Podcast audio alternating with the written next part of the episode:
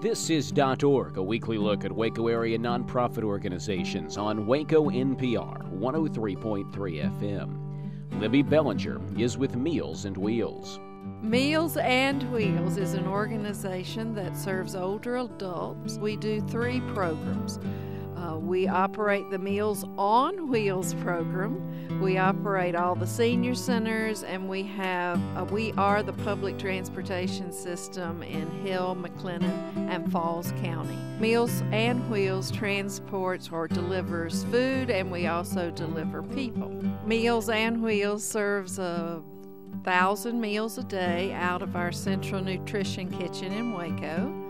And then these meals are taken to 44 serving sites. Uh, we do lunch meals for older adults. We do supplemental programs for older adults uh, like Ensure Plus. So, Meals on Wheels uh, is our largest program. We have around a thousand volunteers who deliver they come five days a week. It only takes an hour to deliver uh, a meal, sometimes less than that. Uh, there's usually 12 to 20 people on a route. Uh, the client gets a meat and two vegetables and milk and bread and butter and a dessert. Uh, and so the volunteers deliver this directly to a client's home.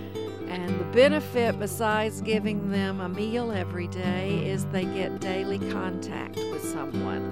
So, someone is checking on these older adults, making sure they're okay.